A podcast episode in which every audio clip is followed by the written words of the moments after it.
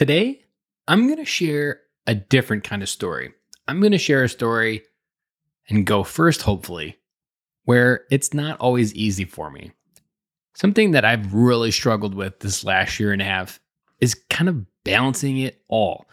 And I've always had this feeling ever since losing my job last January in 2020 that kind of everything is just going to end one day and that I'm not going to be able to get to live my dreams and that everything that I desire to be true in my life isn't going to come true. It's been this constant thought in my head that I struggle with almost on a daily basis sometimes. Some weeks are good. Sometimes I have a good stride.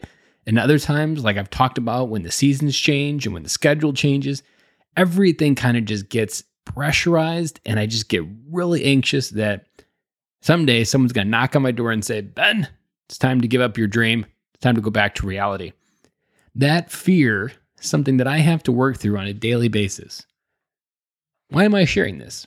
Because usually I bring you an inspirational message, some type of wisdom, a story in my life, something that I've learned, because I want to share and demonstrate one of the most powerful examples that we have as men in this world, which is going first and opening up to some other guy what's going on in your life.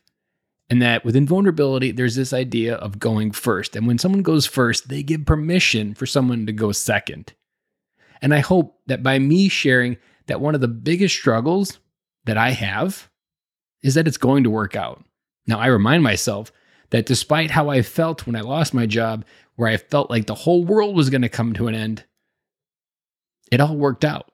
I still remind myself that to this day, it still has worked out. Now, it still doesn't make it automatically go away. It's still something I'm consistently going through. Now, part of me feels that maybe when I get to September, when the kids are back in school and we enter this new season where I've kind of talked about it, where the whole rules of the game change.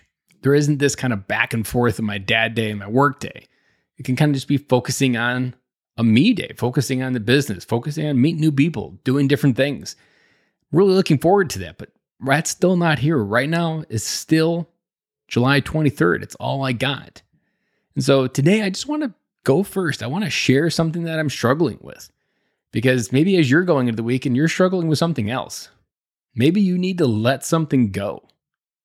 If this inspired you to maybe let something go, let me know. Send me an audio message on Instagram at Ben_Killoy. I would love to hear what you need to let go, because letting go of something that maybe just needs to be verbalized and you haven't been able to verbalize it can give you the freedom to go into this weekend as a stronger, more brighter, more excited dad because you let something go. And Frozen and Elsa does have the best advice to just let it go. And I hope you guys have a great weekend. I'll be back, you guys, with you on Monday.